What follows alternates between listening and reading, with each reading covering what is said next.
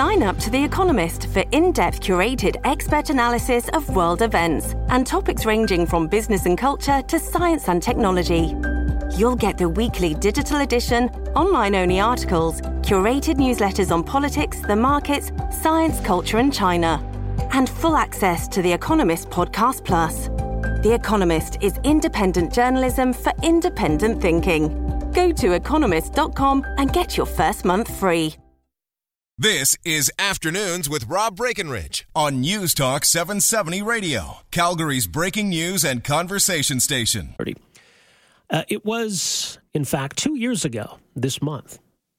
I believe, in fact, uh, two years ago yesterday. The Protection of Communities and Exploited Persons Act took effect. This was the federal government's response to a Supreme Court ruling which had struck down three provisions of Canada's criminal code related to prostitution. Now, prostitution itself was never illegal. And the argument was that these laws really only had the effect of making it more dangerous, therefore, violating the Section 7 rights of those in the sex trade. The court agreed, struck down those provisions, gave the government a year to come up with a new law. Now, I, I think the government really didn't have to do anything. Those laws are struck down. There are laws that, that deal with exploitation and violence. The government could have left well enough alone, which would have, I think, essentially decriminalized the sex trade. Instead, the government took what was the so called Nordic model to view the women as victims and to view the customers as perpetrators. So it made paying for sex illegal but being in the sex trade was ostensibly not a crime. So, where are we now, two years later? The Pivot Legal Society has released a new report today uh, claiming that Canada's laws still are violating the charter rights of those in the sex trade, and they are still facing violence and exploitation. Joining us on the line to talk more about it, Brenda Belak, who is a sex work campaign lawyer with the Pivot Legal Society, pivotlegal.org. Brenda, welcome to the program. Thank you very much, Rob. All right. So, as I mentioned, we've had this law now for two years. So, do you think that's given us enough time to get a sense of the impact that it's having? I do. I do. Uh, we've been speaking to sex workers and organizations that serve sex workers across the country over the past two years, and what we've heard is consistent that the laws are continuing to put sex workers uh, in danger in a way that they don't need to be. And I must say, I appreciated very much uh, your summary, and we agree fully that the government didn't need to do anything after the Supreme Court of Canada decision, we could have lived quite happily with a decriminalized regime. All right. So, why then has the new law not made much of a difference? Why is it still posing these, these same issues that, that the previous laws did? Well, for one thing, it's not actually a full Nordic model um, because uh, sex workers who communicate in specific public places. So anywhere that is near to um, a park uh, or a daycare or a um, uh, sorry, what's the third one? Um, a school could be um, charged still as uh, breaking the law for communicating. So it's not a full Nordic model. Um, and we have seen communicating charges laid against sex workers. So to say that sex workers are fully decriminalized under the law is actually not accurate. Um, but even if it were the case that it was a full Nordic model, what's been seen in other countries where they have a Nordic model, and also what's been seen in Vancouver, where for a while um, the police were essentially enforcing in a way that was similar to a Nordic model, is that that actually doesn't work to make sex workers safer. You can't make half of a transaction illegal and not uh, cast stigma on the people involved in it. You also can't make half of a transaction illegal and not um, have police continuing to be drawn to those situations.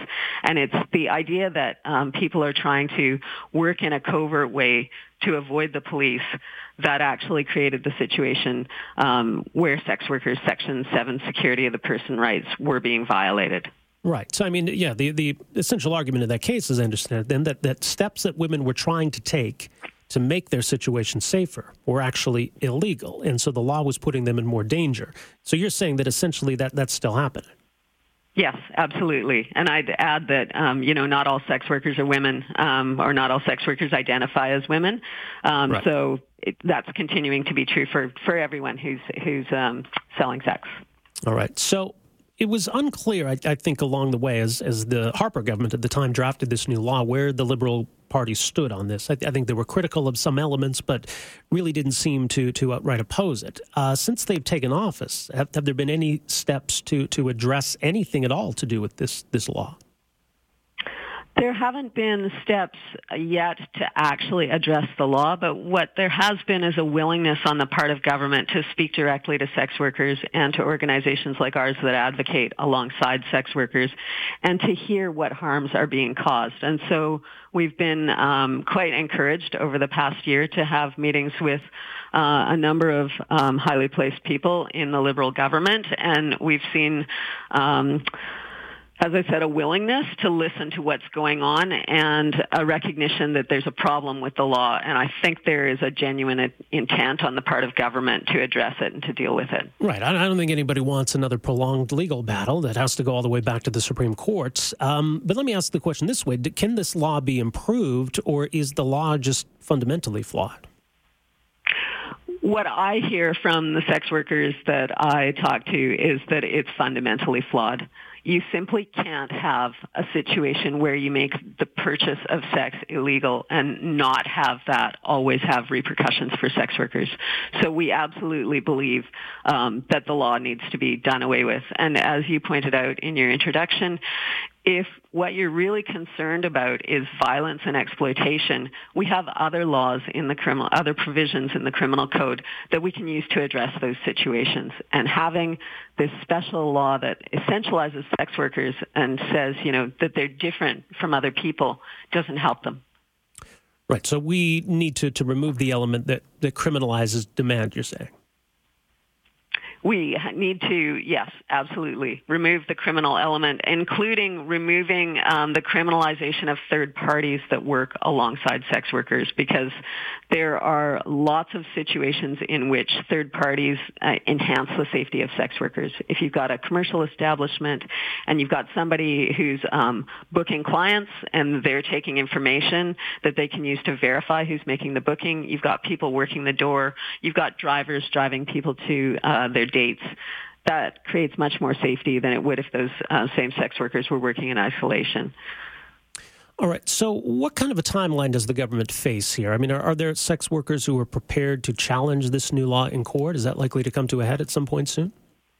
Uh, I think if the government doesn't um, begin to move, and we are very hopeful that they will start engaging in um, more formal consultations perhaps or something that, that is uh, more visible than what we've been doing up till now. Um, yeah, there are people who are getting ready to uh, bring something forward. But as, again, as you pointed out, uh, sex workers really don't want to have to do that. I mean, mm-hmm. for the Bedford case that struck down the three provisions that you referred to, you know, that was filed in 2007.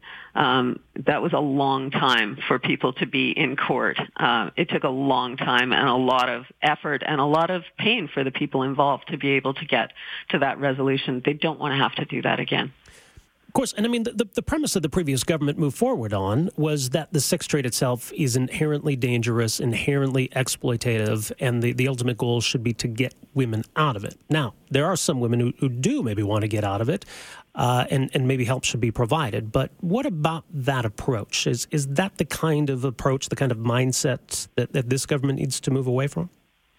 Yes, absolutely. Uh, what we have in the sex trade is incredible diversity. And as you mentioned, there may be people who are doing it um, and actually don't want to continue to do it, but do because they have relatively few options. And let's face it, doing sex work can be um, a low barrier job for some people.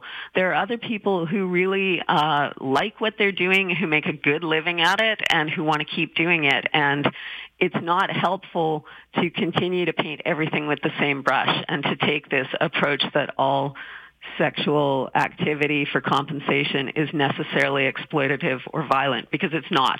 And we can say for certain that not all is because there are lots of people who are willing to come forward and talk about their own experiences and they're not. they don't involve violence or exploitation. Right. So, do, do we have enough in place, do you think, to, to help those transition out of the industry, if, if that's what they're hoping to do? I think that's a very, very complex um, question, but I would say no. And part of the reason that I would say no is um, even in Vancouver over the last 10 years, we've seen um, funding withdrawn from organizations that did assist sex workers who decided they wanted to transition into something else. Um, so I, I think that uh, generally there could be much more put into social services, and not just for people in the sex trade. I think we, for uh, a country that is you know, incredibly well resourced compared to many others where most people enjoy um, a relatively better standard of living. We don't put enough uh, into supporting those who are at um, the lower end of things. So we really need uh, more investments in income assistance, more investments in education, and more investments, for example, for Indigenous peoples and for new uh, newcomers to Canada to enable them to make the choices that they would like to be making. All right. Well, Brenda, we'll leave it there. As mentioned, more at pivotlegal.org. Thank you so much for making some time for us here today. Thank you very much, Rob. All right, take care. Brenda Belak is a sex work campaign lawyer with the Pivot Legal Society, which was. Uh, is, I don't know if we noted it actually. I was about to say as noted, but should note that they, they were part of the original challenge uh, of Canada's prostitution laws. So they say now, two years since the new law came in, we've still got the same old problems and the government needs to fix this lest we end up back in court all over again. 403 974 8255 is a number. Quick break here. We're back with more right after this.